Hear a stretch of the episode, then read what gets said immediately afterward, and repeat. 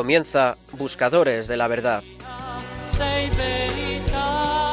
con el padre Javier Cereceda.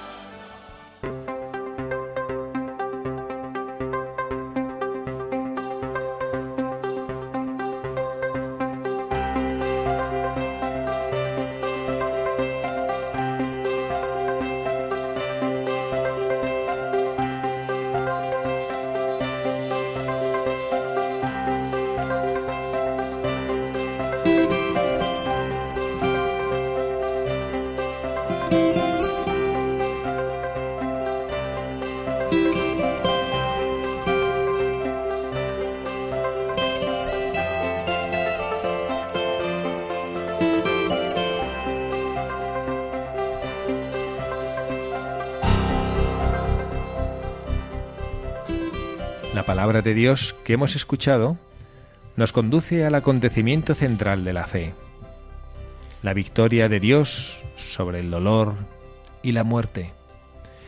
Es el Evangelio de la esperanza que surge del misterio pascual de Cristo, que se irradia desde su rostro revelador de Dios Padre y consolador de los afligidos.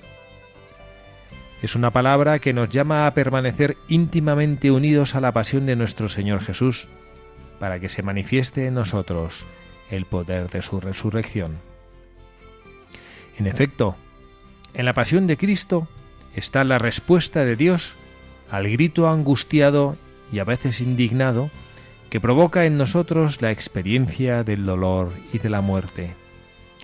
Se trata de no escapar de la cruz, sino de permanecer ahí, como hizo la Virgen Madre, que sufriendo junto a Jesús recibió la gracia de esperar contra toda esperanza.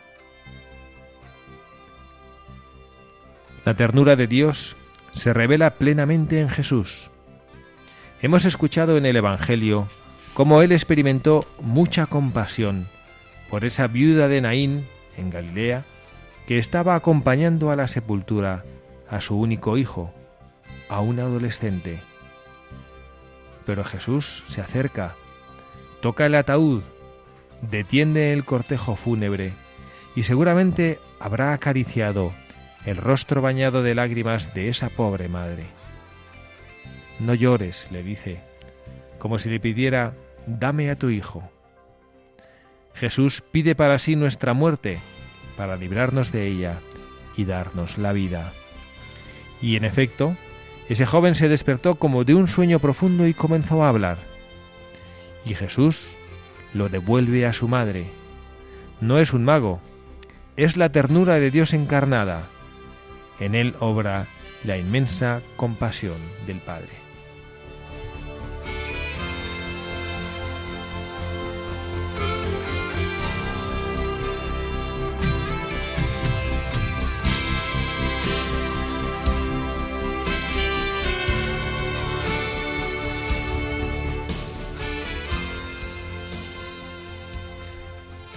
Muy buenas tardes, queridos amigos, queridos oyentes de este nuevo programa de Buscadores de la Verdad. Bienvenidos a Radio María, esta radio de la Virgen, en este espacio de reflexiones en voz alta que cada 15 días compartimos con ustedes, este privilegio que tenemos para analizar juntos las vidas de personas que nos llevan a Jesucristo, para contemplar cómo han sabido buscar al Señor en sus vidas antes que nosotros.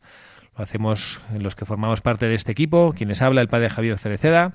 Junto a mí tengo al hermano Michael Cancian. Hermano Michael, muy buenas tardes. Muy buenas tardes a todos. Gracias por estar aquí una nueva tarde más con nosotros en Radio María. Aquí feliz.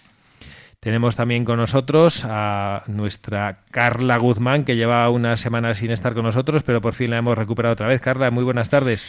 Muy buenas tardes, padre. Bienvenida. Nada, deberes familiares que me tenían retenida. Te hemos hecho de menos. Esperemos que no significa que te has cansado de la radio de María. Por supuesto que no. De la radio no, de ustedes, que no. Que es broma. y tenemos también con nosotros, no es la primera vez, al padre Nathan Wayne. Padre Nathan, muy buenas tardes. Buenas tardes, padre. Es un placer estar ahí. Padre Neizan no es la primera vez que está con nosotros, pero sí es la primera vez que está como sacerdote, porque él muy recientemente se ha ordenado y es una gracia para nosotros. Ilumina con su presencia este estudio de Radio María. Bienvenido. Gracias, Padre. Gracias por estar aquí. Y bueno, como siempre hemos leído un editorial que nos introduce y que nos calienta el corazón para poder escuchar lo que el Señor quiere decirnos en esta tarde. Les invitamos a todos los que nos van a seguir y acompañar durante este ratito, todos los que han elegido estar con Radio María en esta tarde de sábado, a que abran su corazón, porque el Señor algo les va a querer decir a través de las palabras de estos pobres contertulios. Seguro que algún mensaje tiene también para cada uno de ustedes, que los consideramos todos juntos buscadores de la verdad en el camino hacia el Señor. Vamos a pedir al hermano Michael que nos recuerde cuál es la dirección a la que pueden escribir nuestros oyentes si quieren ponerse en contacto con nosotros. Nos pueden escribir un correo a buscadores de la verdad Repito la dirección, buscadores de la verdad o si, eh, si quieren escribir una postal con una petición o compartir algo, pueden hacerlo en la dirección Paseo Lanceros número 2, 28024 Madrid. Nos hace mucha ilusión recibir propuestas de buscadores o que nos digan, ¿no? Si que, cómo ven el programa, si les gusta o qué harían para mejorar.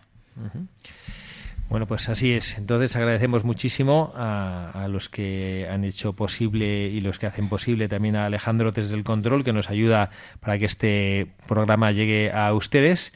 Y bueno, pues vamos a compartir una historia de, bueno, pues una buscadora de la verdad que nos ilumina mucho y que en su vida también la presencia de la Eucaristía fue un efecto transformador. Entonces vamos a escuchar su vida, vamos a poner eh, nuestro corazón a la escucha de lo que el Señor nos quiera decir con la vida de Santa Isabel de Hesselbad.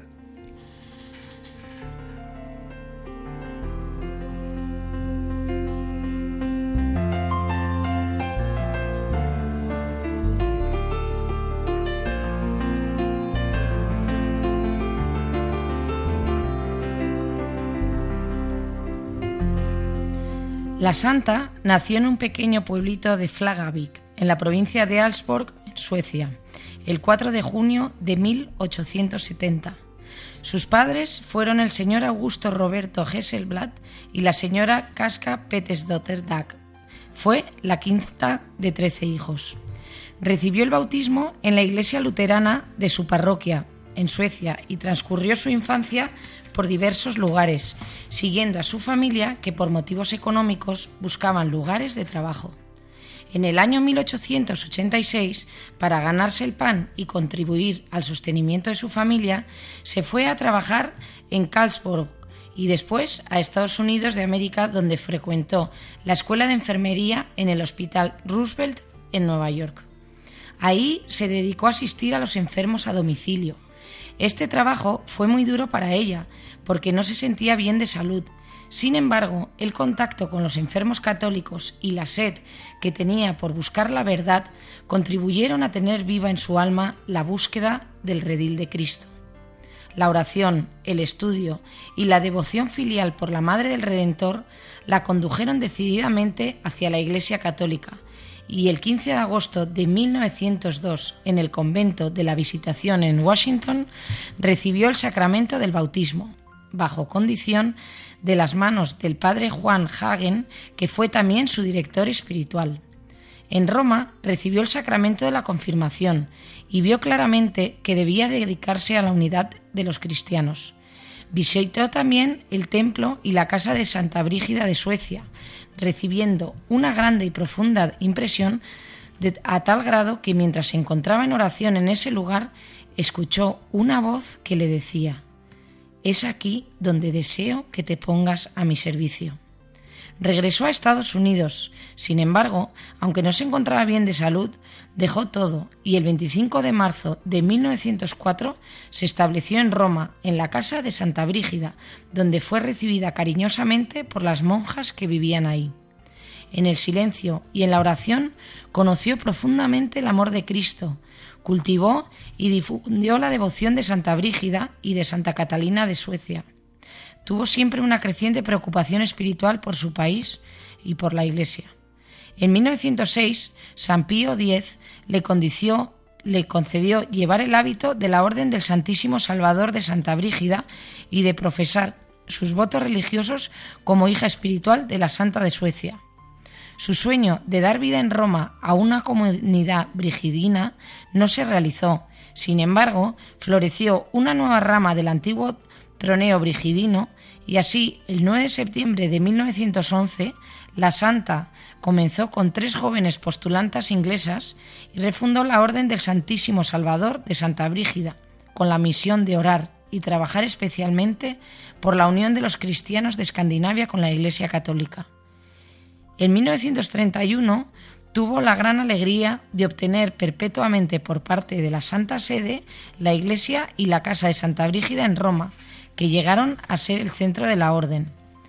Durante y después la Segunda Guerra Mundial, la Santa realizó una intensa obra de caridad a favor de los pobres y de los perseguidos por el nazismo. Promovió un movimiento por la paz con católicos y no católicos trabajando fuertemente en el ecumenismo. Desde el inicio de su fundación, atendió su preocupación la formación de sus hijas espirituales para las que fue madre y maestra.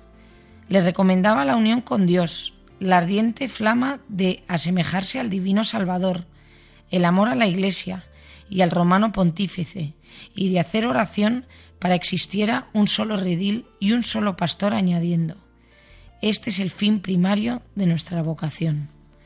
La santa fue fiel toda su vida al Señor. Esto lo comprobamos en sus escritos de 1904, donde dice, Amado Señor, no te pido que me enseñes el sendero, te seguiré fuertemente de tu mano en la oscuridad, en los momentos de angustia y de miedo. Cerraré los ojos para hacerte ver cuánta fe tengo en ti, esposo de mi alma. La esperanza en Dios y en su providencia la sostuvo en cada momento de su vida, sobre todo en las horas de la prueba, de la preocupación y de la cruz. Puso siempre en primer lugar las cosas del cielo a las de la tierra, la voluntad de Dios a su voluntad y el bien del prójimo a su propia utilidad. Contemplando el amor infinito del Hijo de Dios, que se inmoló por nuestra salvación, alimentó en su corazón la flama de la caridad que manifestó con la bondad de sus obras. A sus hijas les decía continuamente, debemos nutrir un gran amor hacia Dios y hacia el prójimo, un amor fuerte, ardiente, que queme todas las imperfecciones, que soporte fuertemente un acto de impaciencia, una palabra hiriente y con esto se preste a llegar con premura a un acto de caridad. La santa se asemejaba a un jardín en el cual el sol de la caridad hace florecer obras de misericordia espirituales y corporales. Siempre tuvo atenciones hacia sus hijas religiosas, se preocupó por los pobres, por los enfermos, por los judíos perseguidos, por los sacerdotes, por los niños a los que les enseñaba la, doctrina cristiana, por su familia de origen y por toda la gente de Suecia y de Roma. Fue una mujer humilde y servicial, con todos los que le pedían ayuda. siempre tuvo la alegría de, condividir con los demás los dones que recibía del Señor. Fue prudente en las iniciativas por el reino de Dios en el hablar, en el aconsejar y en el corregir. Tuvo gran respeto por la libertad religiosa de los no cristianos y de los no católicos que recibió en su casa. Practicó la justicia hacia Dios y hacia el prójimo, la templanza, el dominio de sí, el alejarse de los honores de las cosas del mundo, la humildad, la castidad, la obediencia, la fortaleza en las tribulaciones, la perseverancia en la oración y en el servicio a Dios, la fidelidad en su consagración religiosa. Caminó con Dios abrazando la cruz de Cristo que la acompañó desde su juventud. Para mí, afirmaba la santa, el camino de la cruz fue el más hermoso que he visto porque en él conocí a mi Señor y Salvador. La cruz llegó a ser en manera particular dolorosa y pesada en los últimos años de su vida, Debido a su constancia en la oración, vivió serenamente la voluntad de Dios y así se preparó al encuentro definitivo con el esposo divino que la llamó en las primeras horas del 24 de abril de, abril de 1957. Vivió y murió en fama de santidad. Esta fama ha crecido también después de su muerte y por la misma su, su causa está en los altares.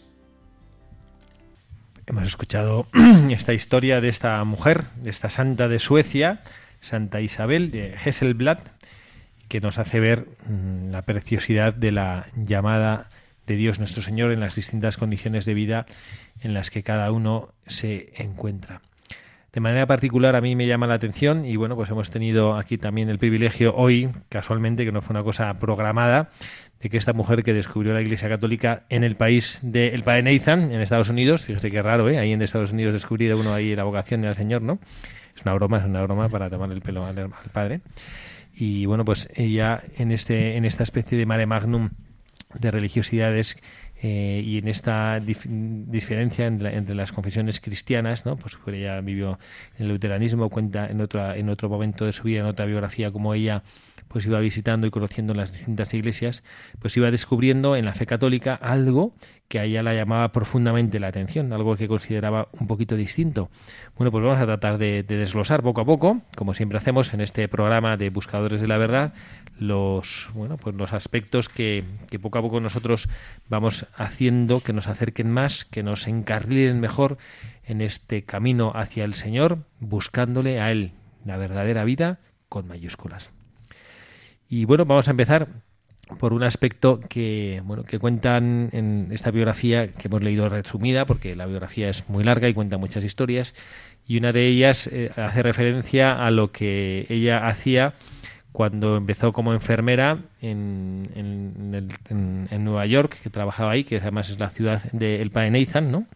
que ella empezó trabajando como enfermera y decía que atendía en, la, en alguna clínica que estaba cercana a, la Catedral de San Patricio, que, entiendo que es la Catedral de Nueva York, ¿no, para Nathan? Sí, está justo enfrente de Rockefeller Square. Entonces es un lugar muy importante y además eh, es una catedral preciosa. Entonces, para católicos en, en, Estados Unidos, especialmente en Nueva York, es un, es un lugar muy importante. Eh, yo creo que es, es muy bonito ver eh, su ejemplo también porque las heridas en la iglesia que pasaron en, en Suecia y también tenemos muy presente en Estados Unidos pues eh, las esquismas que hay entre muchas veces católicos y, protestantes como ella por medio de su caridad eh, llevaba una vida que superaba eh, estos divisiones y y que buscaba siempre a, buscar la unidad, ¿no? El demonio siempre busca dividir y es el Señor a unir. Entonces, eh, yo creo que su vida es un, es un ejemplo muy fuerte eh, de esto, ¿no? Que, que lleva a cada uno de nosotros a estar más unidos y, y no enfocarnos eh, tanto en, en qué creer el otro, pero en, en cómo puedo actuar con caridad hacia Él. Y este ejemplo de Cristo al final es lo que lleva a las personas a regresar a Él. Eh, entonces yo creo que es, es muy bonito su, su, testimonio. ¿Usted le conocía a esta santa? ¿Había oído hablar de ella? No, de hecho es la primera vez aquí que escucho de ella. Eh, pero sí, yo he estado en la, la, iglesia en Roma de San Brígida. Es preciosa y las monjas y muy, muy santas.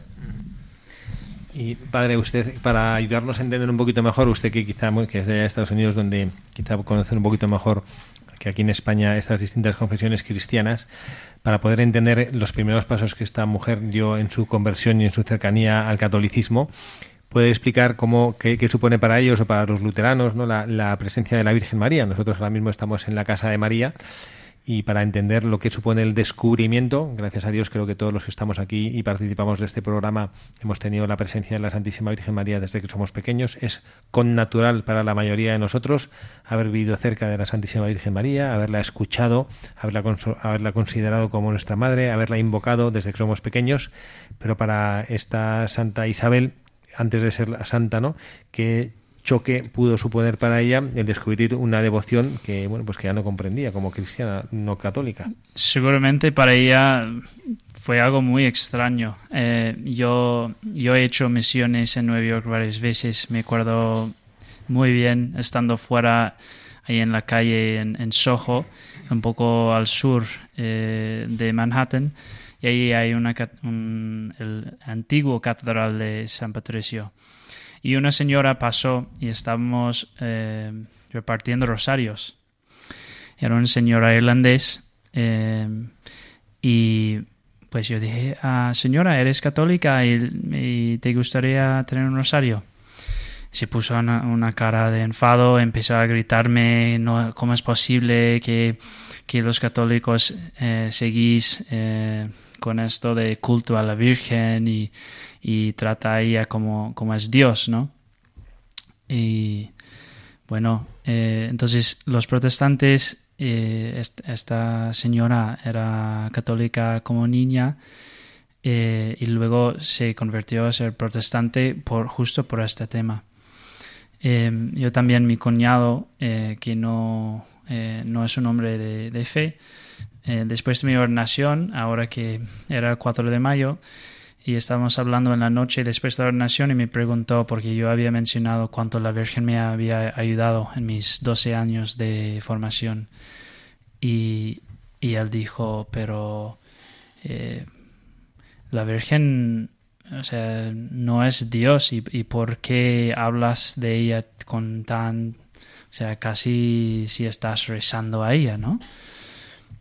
Y un ejemplo que a mí siempre me ayudó y, siempre comento con los protestantes en este tema es, primero, no estamos hablando de la Virgen eh, como Dios. Segundo, que es como eh, en tu carretera tienes una imagen, una foto de tu madre, ¿no? Y lo sacas y, y te da nostalgia y, y, es algo bonito, ¿no? Entonces, igual en nuestras iglesias católicas tenemos imágenes de la Virgen porque es nuestra madre y no, no vamos a negar eso. Em, entonces, en, iglesias protestantes muchas veces quitan todas las imágenes em, y solo pongan a Cristo, pero yo, creo que es muy bonito en las iglesias católicas que siempre tenemos la Virgen, tenemos los santos, que son ejemplos de una persona que es Cristo. Y, y siempre la Virgen es como un espejo que, nos refleja a su Hijo. nunca debe y, ella no busca que, que quede en ella. Y no rezamos a ella como si fuese Dios. Cuando rezamos, por ejemplo, el rosario, eh, estamos pidiendo a nuestra Madre que ella lleva esas peticiones a, su Hijo, ¿no? Entonces, es muy importante siempre en esas relaciones con protestantes mm, quedar en calma, pero también eh, con claridad. ¿no? Si, si, tienes una relación con la Virgen eh, buena y en su lugar, pues no lleva a esos problemas. Pero desde fuera tenéis que entender que mucha gente lo ven, entran en una iglesia y ven un altar dedicado a la Virgen María y piensan que estamos adorando a ella. Entonces tienes que explicar a ellos porque si desde fuera no, no a veces eh, no entienden. Em, pero bueno, eh, pues eso. De hecho, leyendo otra biografía de la santa, lo que a ella más le chocaba era eso, cuando al principio atendía a los enfermos, como esos enfermos invocaban a la Virgen María y a ella le chocaba muchísimo y decía, pero ¿por qué tienen que invocar, o sea, porque no acuden directamente a Dios y porque tienen que que sea la Virgen intercesora. Y es lo que a ella le llamaba muchísimo la atención. la anécdota que yo también he leído, no sé si es la misma que dices Carla, pero una anécdota que he leído yo cuando ella era enfermera en una clínica cerca de la catedral en construcción de San Patricio y que un, un trabajador de la construcción había caído y se había herido y estaba bastante mal y que le oía repetir por la noche, María, Madre de Dios, ruega por nosotros. Entonces que a ella, le, a ella le impresionó esto. Esto iba antes de que se encontrara con la Santísima Virgen María, con la Madre de Dios. Y bueno, que le hacemos a Padre en que nos haga comprender para los que siempre la hemos tenido cercana a nosotros lo que podía ser la, la perplejidad de una cristiana no católica el hecho de que alguien invocara a la Madre de Dios, ¿no? Y bueno, lo han explicado muy bien, exactamente así. Ella es la intercesora, ella no es que tenga por sí, porque es una criatura como nosotros, el poder de, eh, de, lograr las cosas, pero sí lo hace a través nuestro, ¿no? Entonces, igual que si tú, no sé, es alguna señora que nos esté oyendo, si resulta que tiene, yo qué sé, una, una, amiga suya que su hijo es muy influyente y quiere pedirle un favor o que, yo qué sé, o si es un médico quiere que la atienda, pues le dice a su amigo, oye, dile a tu hijo que me atienda, por favor. Entonces la madre se lo dice al hijo y el hijo la atiende, ¿no? Bueno, pues esto es así, ¿no? Así funciona, estamos en nuestra naturaleza y, sabemos que, bueno, que cuando tenemos una persona a la que podemos dirigirnos directamente, pero que también a través de alguien que sabemos que la quiere mucho, escucha con más interés nuestras peticiones, pues esa es, esa es la, la, razón de ser de nuestra, de nuestra petición de intercesión a la Santísima Virgen María. Y aquí tenemos un devotísimo hijo de la Virgen María, italiano, el hermano Michael, que, quiere decirnos algo de su madre, que la, la mamá. Eso es, a, mi mamá la quiero un montón, tanto la de la tierra y la del cielo. Eh, una, yo, yo quería compartir dos cosas. Bueno, uno, en eso, yo también añadiría una, una, una diferencia, que es eh, entre la palabra adorar y venerar, ¿no? O sea, adorar se adora solamente a Dios y a venerar, eh, o sea, nosotros podemos venerar a algún santo o tener una especial devoción o venerar a la Virgen María, ¿no? ¿Y cuál es la única motivo de venerar a un santo, o en este caso la Virgen María? Pues es simplemente por las obras que Dios hizo en ella, o sea, no es por la Virgen María porque era una tipaza, porque era porque ella no escogió de vivir de ser virgen, o sea, esto fue un don, ¿no? Ella no escogió de Em, ella es verdad que tuvo sus méritos de generosidad y todo, pero al final se venera a la Virgen María por las obras de Dios. Entonces, ya solamente eso ya te lleva la misma Virgen a Dios, ¿no? Porque es ver la belleza de la Virgen María, pero en la omnipotencia de Dios, ¿no? Y, luego otra cosa, a mí ayer me han compartido un texto que para mí ha sido eh, descrito por mi palabra favorita, brutal, em, que era eh, sobre eh, una humildad del Papa Benedicto en, sobre la Virgen María y él hablaba, de la sonrisa de la Virgen María. Y, yo nunca reflexioné sobre eso. Y, sobre todo él, eh, y, lo ponía más complicado, y hablaba sobre la sonrisa de la Virgen María al pie de la cruz. Eh, cuando al pie de la cruz, o sea, la única cosa que no quieres hacer es sonreír. Y, un, un poco él en la humildad iba desgranando y en pocas palabras ¿Dónde se refleja esta sonrisa de la Virgen María? Se refleja en nuestro interior, ¿no? Entonces yo me imagino que cuando ella como enfermera, esta santa, se encontró que obreros eh, invocaban a la Virgen María y a lo mejor esto le, en cierto sentido le chocaba o le llamaba mucho la atención, era como que la Virgen María le sonriese recordándole que era su hija también, ¿no? Y, y, lo bonito de esta sonrisa de la Virgen María, lo que el Papa Benito decía era que eh, no solamente tú la descubres en tu interior, pero que también eh, estás llamado, o sea, eh, cuando haces un acto de caridad, la transmites a los demás, ¿no? Entonces, cuando ella también se dedicaba a una caridad ardiente y todo, o sea, después de haber experimentado esta sonrisa, la iba a transmitir, ¿no? pero siempre una sonrisa que te lleva a Dios. Qué bonita definición, ¿no? Una sonrisa que te lleva a Dios. Bueno, pues esto es lo que poco a poco iba preparando en esta buscadora de la verdad que queremos aprender de ella, el saber estar atento a estas señales que Dios nos ha dejado, en concreto con su madre, la Santísima Virgen María. Y lo hacemos también eh, y seguimos contemplando otro segundo mensaje de, de, de, estos, de esta buscadora de la verdad que cuando yo lo he leído eh, me ha gustado mucho escucharlo y conocerlo. Y lo digo porque con frecuencia nosotros eh, pues pensamos o tenemos en nuestro entorno, yo desde luego como sacerdote lo tengo, amigos, personas cercanas, que dicen no conocer a Dios, que se dicen no cristianos, pero que son buscadores y que dice, bueno, yo estoy buscando, bueno, pues si es verdad que Dios existe, pues ya me lo encontraré.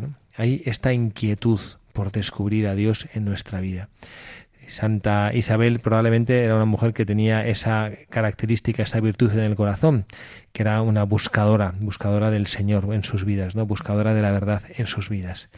Y pues ella en, la, en, en, una ocasión cuenta también en su biografía extendida, no esta cortita que hemos leído, en su biografía extendida, dice que estuvo en una iglesia, en una catedral, en la cual había una procesión con el Santísimo iba con unas amigas suyas que sí eran católicas y entonces ella vio como sus amigas se arrodillaban para poder eh, venerar al Santísimo. Y ella pues que no pues no tenía digamos esa mm, esa devoción eh, y no reconocía a Jesucristo presente en la Eucaristía se echó un poco para atrás, ella por respeto, diciendo, bueno, pues no quiero que la gente me vea que no me arrodillo, pues como que se, se, escondió un poquito, se echó para atrás y se parapetó detrás de una columna para que no vieran que ella no se arrodillaba al paso del Santísimo, pero no, lo miraba, lo miraba. Y que entonces el Señor le contestó con una afirmación que a mí me gusta y además creo que, que podemos también hacerla, no sé, que la podríamos adaptar, adaptar como, adoptar como propia en este programa nuestro de Buscadores de la Verdad. ¿no? El Señor le dijo en su corazón, ella expresó, experimentó en el interior de su corazón con un calor especial, porque decía ella que veía, pues eso le generaba un poco de rechazo, pensémoslo, ¿no? Ella como, bueno, pues mm, como no, no, como no católica, no reconocía a la Virgen María, no reconocía la presencia de Jesucristo en la Eucaristía, pues tenía ese amor al Señor, al que buscaba, y que en ese momento el Señor le concedió la gracia de experimentar en su interior su verdadera presencia en la Eucaristía. Y entonces ella escuchó que le decía el Señor, y esta es la frase, yo soy el que buscas yo soy el que buscas. ¿no? Y ahí empezó su, su, su proceso de, de conversión con, con, muchísima más intensidad, ¿no? Y después pues llegaría a, bueno, pues hasta, hasta la vida religiosa en la que acabó, en la que vivió santamente, ¿no? En esa, en esa reforma de la orden de Santa Brígida, en la cual ella también procuraba de manera particular la unidad entre los cristianos. Una virtud, por cierto, que en nuestro Santo Padre, el Papa Juan Pablo II, San Juan Pablo II, una virtud o un esfuerzo que él hizo enormemente, ese esfuerzo que se llama el ecumenismo. ¿no? y así descubrió eh, ella, con la presencia de Jesucristo, eh, la presencia real de Jesucristo en la Eucaristía. A mí aquí me encanta porque pone en evidencia una cosa que eh, para los católicos es, es fundamental, es que nosotros nos relacionamos con una persona, ¿no? O sea, la frase que ella percibe en su corazón que dice yo soy el que buscas, es que nosotros nos relacionamos con una persona y nosotros somos católicos no porque las creencias que pone son más o menos aceptables lógicamente y entonces lo, lo compro, ¿no? Y, pero es porque es, le encuentro con una persona. Y, y, aquí esta frase de yo soy el que buscas me, me, viene en mente cuando Jesús también estaba en Getsemaní, ¿no? Y que dice, estamos buscando a Jesús el Nazareno, y dice, yo soy, ¿no?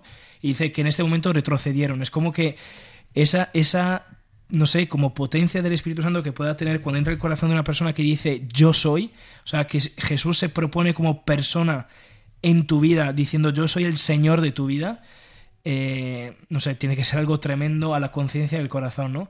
Y, a mí me encantó, ayer estamos con unos señores y, un señor hizo, eh, un, padre de del colegio, hizo una reflexión diciendo, es que el Evangelio no es un conjunto de escritos, el Evangelio es una persona, ¿no? Y, esto es precioso, o sea, si vivimos nuestra fe así, eh, es que cambia totalmente ¿no? la, perspectiva. Sí, porque el Señor es fiel, esta perspectiva que nos hace ver que el Señor es fiel, que está siempre a nuestro lado, y esto es lo que Santa Isabel alcanzó a descubrir en su vida, esa fidelidad del Señor. Esta es la, mm, la verdad más potente que un cristiano puede encontrar en su existencia. Descubrir al Señor que es fiel al Señor que no nos abandona. Darte cuenta en un momento de tu vida en el que, a pesar de todos tus momentos de dificultad, a pesar de todas tus sequedades, a pesar de haberte sentido abandonado por el Señor, de repente miras en tu pasado y te das cuenta que el Señor ha sido fiel, que ha estado siempre ahí a nuestro lado. Esto es lo que a Santa Isabel la conquistó el corazón. Vamos nosotros también a hacer un ratito de oración con una pieza musical preciosa que nos va a ayudar a recordar esa fidelidad de Dios que nunca nos abandona.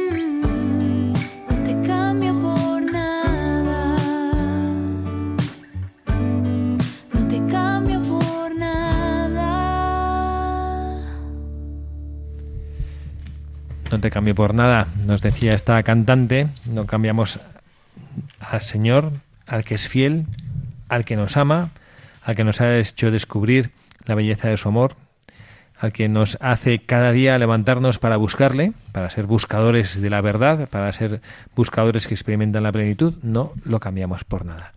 Y aquí seguimos en este programa de Radio María, tratando de hacer realidad en nuestra vida todas esas virtudes que nos ayudan a encontrarnos con el Señor. Lo hacemos de la mano de Santa Isabel de Hasselbach y quien les habla el padre Javier Cereceda, con Carla Guzmán, hermano Michael Cancian y el padre Nathan Wayne. Y queremos comentar con ustedes algunas de las noticias que están sucediendo, cosas que están pasando en nuestra casa, la casa de María, en esta radio. Y queremos recordarles que para un católico hay un verbo que nos hemos inventado que se llama mallear. Mallear en este mes de mayo, que es tener especialmente presente a la Virgen en este mes. Para Radio María es además el mes en el que se realiza la campaña de donativos más decisiva del año junto a la, la de Navidad.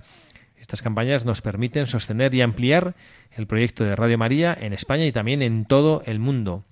Hay una programación especial con la que pedimos ayuda con vuestra oración. Ya sabéis que Radio María cuesta aproximadamente 405 euros a la hora para mantener. ¿Cómo es posible hacer y sostener esto en una radio que no tiene publicidad y no tiene ningún ingreso?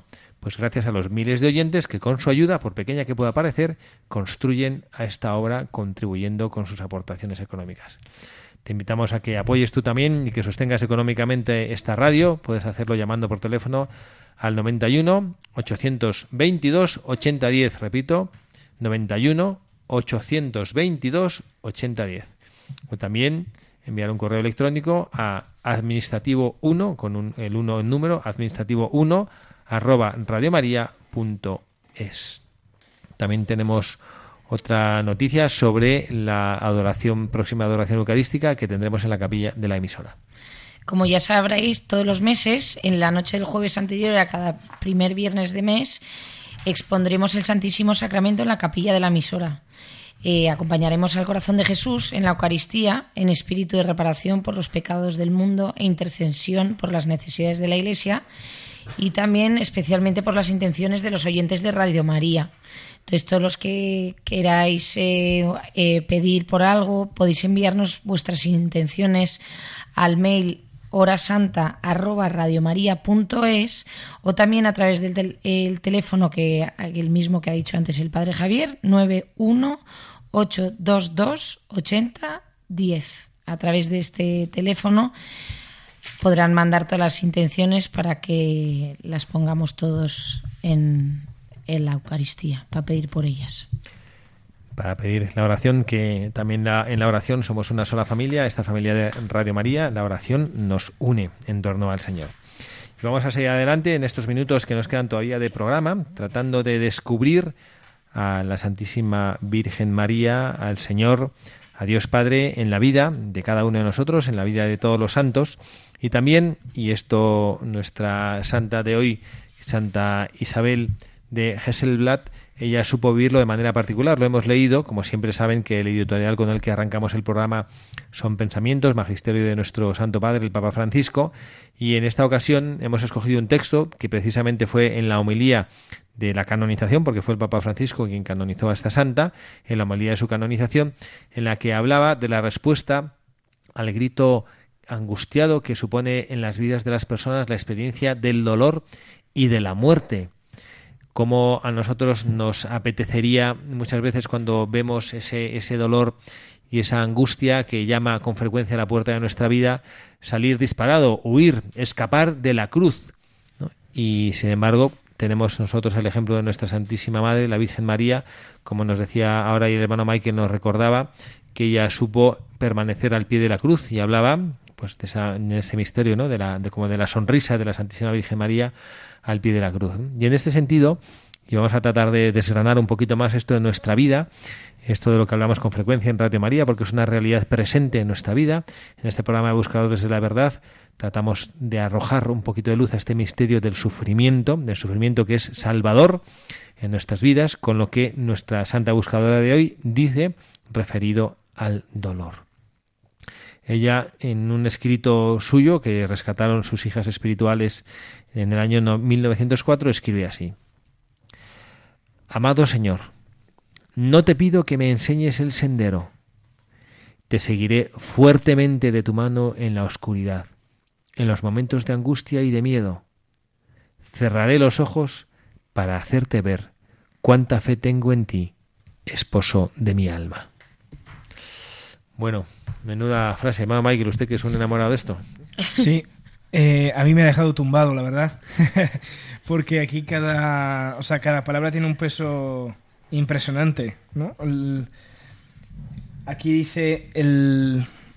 No, no sé, yo mientras leía esta frase estaba pensando cuando eh, una vez y haces el juego de... Hicimos un juego con, con los jóvenes de que uno tiene em, los ojos vendados y el otro mm, tiene solamente la, mano en tu espalda y te, guía por un sendero eh, solamente a palabras. Entonces el sendero tiene obstáculos, tiene cera, tienes que subir gradas, tienes que evitar árboles y tal si no te estampas, y, pero solamente escuchando las palabras, ¿no? Y, esto era una imagen de, cuando tú estás en un momento de oscuridad.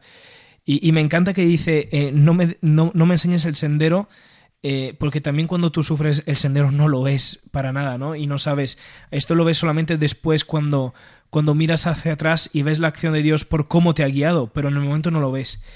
Y, necesitas de alguien que te guíe, ¿no? Y, es precioso que ella dice, eh, te seguiré fuertemente de tu mano, o sea, no simplemente de tu mano, pero es como, no de la mano, pero abrazada al brazo de Jesucristo, ¿no? Porque es el único que te puede guiar eh, bien.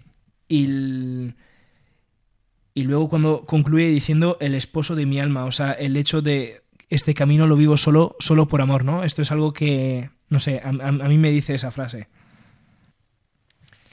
El esposo de mi alma, amado Señor. Esto es lo que nuestra santa y, bueno, pues todo buscador de la verdad debería saber vivir, ¿no? Poner la esperanza en Dios y en su providencia. Esto es lo que nos sostiene a todos nosotros en el momento de la prueba y en cualquier momento de nuestra vida. El saber anteponer las cosas del cielo a las cosas de la tierra. Yo, yo soy un poco... Ustedes son mucho más elevados, yo soy un poco más práctica. A mí lo que me ha llamado más la atención de, esta santa, que me ha encantado, me lo voy a grabar a fuego, puso siempre en primer lugar las cosas del cielo a las de la tierra, la voluntad de Dios a su voluntad y el bien del prójimo a la propia utilidad. Eso me ha encantado porque hoy en día que vamos corriendo todos somos madres de familia, hijos, trabajo, amigos, deportes, o sea que tienes que hacer como no un, Tetris para llenar todo eso en 24 horas del día y que perdemos muchísimas veces el norte. Y entonces eh, cuando paras y te das cuenta que, que, que verdad, ¿no? Las cosas del cielo a la tierra, la voluntad de Dios a su voluntad y el bien del prójimo a la propia utilidad. Así que yo creo que a raíz de hoy creo que me voy a convertir en un poquito mejor persona, padre. Yo, yo quise también añadir eh, a este comentario, creo que es preciosa eh, lo que ella contempla, ¿no? El, el, amor infinito de Dios. Pero a veces nosotros eh, pensamos que ese amor es como eh, universal, ¿no? Que lo cual que es, pero también y lo más importante es que tenemos que darnos cuenta que es personal. Cuando leemos en, en Juan 21, ¿no? Que eh, el Señor pregunta a, Pedro, ¿no? si me si me amas, si me quieres. Yo creo que casi más importante es dar la vuelta a la pregunta y yo creo que es lo que Pedro se da cuenta, ¿no? Que, Señor, me amas.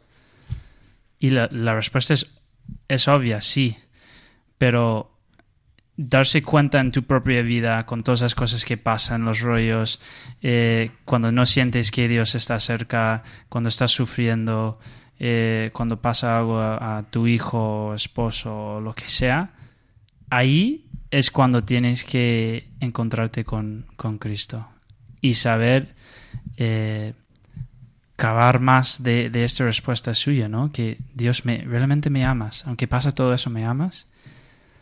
y durante mis ejercicios antes de mi ordenación, o sea, yo, yo sentí, o sea, no solo que es más fácil decir, sí, el Señor me, me ama infinitamente, pero yo, a mí me gusta más decir, Señor, tú me amas tremendamente.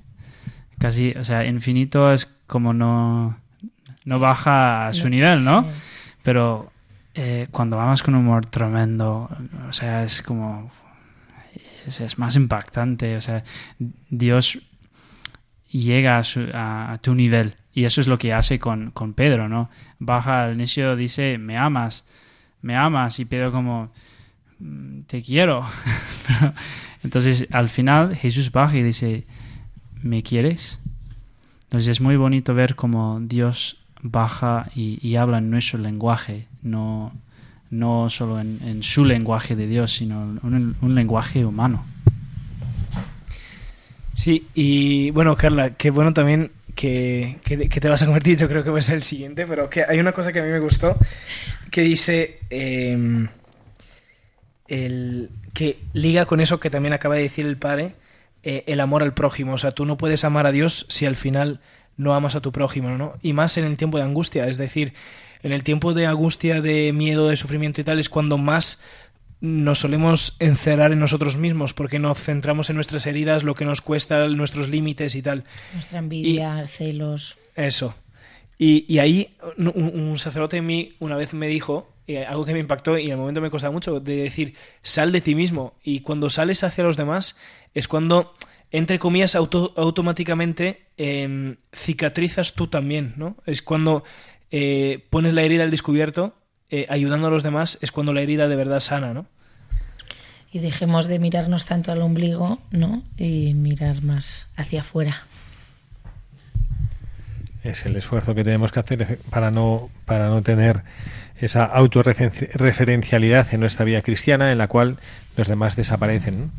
A mí me llama la atención y bueno, ya que estamos en los minutos finales de este programa, quisiera como dejar me encantaría que nuestros oyentes se llevaran algo en su corazón de, este, de esta buscadora de la verdad tan potente, la, algo que es una característica, y no es la primera vez que lo hablamos en los micrófonos de Radio María, en este programa de Buscadores de la Verdad, es una característica que genera una profunda atracción en las personas.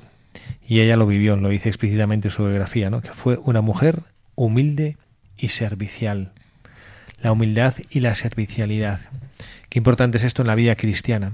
Yo he tenido varias conversaciones últimamente con personas en nuestro entorno. Yo, pues vivimos en Madrid, todos los que formamos parte de este equipo de buscadores de la verdad, y nos toca lidiar, pues bueno, con, muy distintas circunstancias en las cuales eh, constatamos que el mensaje de Jesucristo no llega, no llega a las personas. Todavía tuvimos una, las confirmaciones en el, en el, en el jardín del colegio y vino el vicario episcopal y en su homilía decía que hay algunas zonas de Madrid, de nuestra ciudad, donde la práctica religiosa no alcanza ni siquiera el 1%, ni siquiera uno de cada 100 personas. Ya no digo que la práctica religiosa que vayan a misa o algo así, sino que de todos, de, pues de los 99 de cada 100 que no tienen esa práctica religiosa, alguno habrá que, no sé, pues que le, cueste o que sea perezoso para vivir en su vida cristiana eh, eh, públicamente. Pero habrá muchos que ni siquiera hayan oído hablar de Jesucristo esto parece mentira, ¿no? En estamos en, ya bien entrado el siglo XXI y hay personas que ni siquiera han oído hablar de Jesucristo y no hace falta irse a una selva o a la jungla o, al Congo, ¿no? Aquí en nuestra ciudad. Y entonces ante esto, ¿qué nos toca hacer, no? Había el otro día, pues insisto, me preguntaban algunas personas, ¿no? Padre, ¿y qué hacemos, no? ¿Y qué tenemos que hacer en nuestra vida? Pues yo recuerdo cuando le preguntaban a Juan el Bautista antes de que es la manifestación del Señor o que Jesucristo se bautizara en el Jordán, que decía que le preguntaban qué tenemos que hacer, ¿no? Y le decía, pues no sé, al cobrador de impuestos, pues no cobres más de lo que debes, al soldado, no abuses de tu fuerza. ¿Qué es lo que nosotros tenemos que hacer? Vivir como esta mujer lo supo vivir, una mujer humilde y servicial, vivir su compromiso cristiano. Fíjense cómo lo dice aquí su biografía. Fue una mujer humilde y servicial con todos los que le pedían ayuda, con todos los que le pedían ayuda. Siempre tuvo alegría de condividir con los demás los dones que recibía del Señor. Fíjese qué preciosidad, qué, qué programa de vida. Condividir con los demás los dones que recibimos del Señor. El Señor que nos reparte con tantísima frecuencia sus dones, sus alegrías, sus luces, aprender a, compartirlas con los demás. Sí, y en eso hay una, una, frase que ayer, bueno, el Paranizan aquí no lo va a decir porque era su testimonio, pero que a mí, a mí me gustó mucho y va muy de la mano de eso, que, decía, eh, yo he hecho un cambio tal en, en mi vida cuando he dejado de pensar en mis sueños y me he conformado a como Dios soñaba, ¿no? Y, y esa frase, o sea, es increíble si uno piensa lo que tiene que hacer para vivirla, ¿no? Y el hecho de, de soñar con Dios no hay que pensar a cosas estratosféricas inalcanzables. Es decir, cómo Dios sueña con el hermano que tengo al lado, qué sueña Dios que yo haga con el hermano que tenga al lado, eh, en estas circunstancias de mi familia. Eh, o sea, cómo, cómo Dios actuaría, cómo Dios soñaría que yo actuaría, ¿no?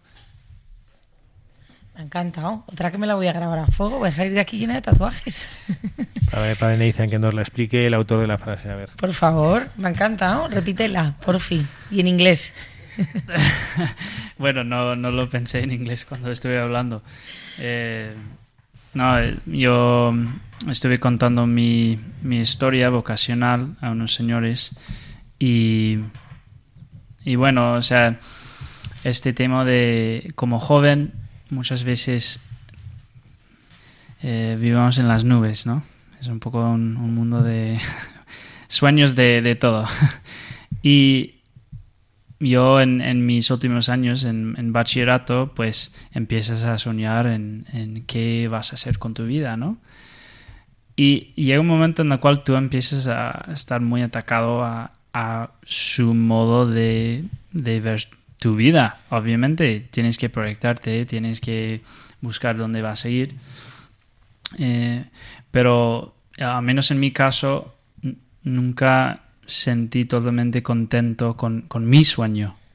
Eh, entonces estuve pensando en, trabajar para el negocio de mi padre, o ser médico, o, o no sé qué más, y no sabía qué ir. Y cuando yo ya había entrado en, en la Legión de Cristo y estuve noviciado, pues llegó un momento en el cual estuve todavía un pie fuera, pie dentro, y llegó un momento en el cual tenía que regresar a casa o realmente poner las pilas y empezar a, a trabajar. Y ahí dije, bueno, yo, yo voy a intentar darme todo y amar con todo. Y sentí una paz eh, impresionante. Y ahí es cuando empecé a darme cuenta que tenía que dejar mis sueños y soñar en Dios. Ha encantado. Mi paz os dejo, mi paz os doy, no os la doy como la da el mundo. La paz que da el Señor, que es un regalo que, bueno, pues que, que no es tan fácil de, de, entender y de comprender, pero que es una gran necesidad y algo que anhelan nuestros corazones, la paz del Señor. Bueno, pues con esto ya hemos terminado, ya se nos ha ido el tiempo, un programa más, una gozada tiempo vuela cuando estamos en la mano de María en su casa, escuchando y compartiendo y aprendiendo. Ojalá que el Espíritu Santo haya tocado los corazones de los que hemos formado parte de este programa, tanto los que estamos aquí como los que están escuchando del otro lado de la radio. Les agradecemos mucho al Padre Nathan una vez más su presencia entre nosotros, Padre. No, gracias a ustedes por tenerme aquí. Ahora que ya es sacerdote y que tiene que vivir con humildad y servicialidad los dones que el Señor le ha dado, esperamos que venga con más frecuencia a Radio María. Intentamos, Padre. Muy bien, hermano Michael Cancian, muchísimas gracias una tarde más por su fidelidad. Muchas gracias a todos vosotros. De estar aquí en el programa. Y también a Carla Guzmán, que por fin la hemos reenganchado después de esta pausa de descanso. Esperemos que ya no nos abandones más. Ya no prometo no abandonar. Fidelidad, fidelidad. Muy bien, también quien les habla el padre Javier Cereceda les da las gracias por estar ahí, por haber escogido Radio María, por ser parte viva de esta familia, por ser parte viva de este cuerpo de la Iglesia que trata de hablar, de poner voz a nuestra madre, de poner voz a la verdad y de poner voz al amor.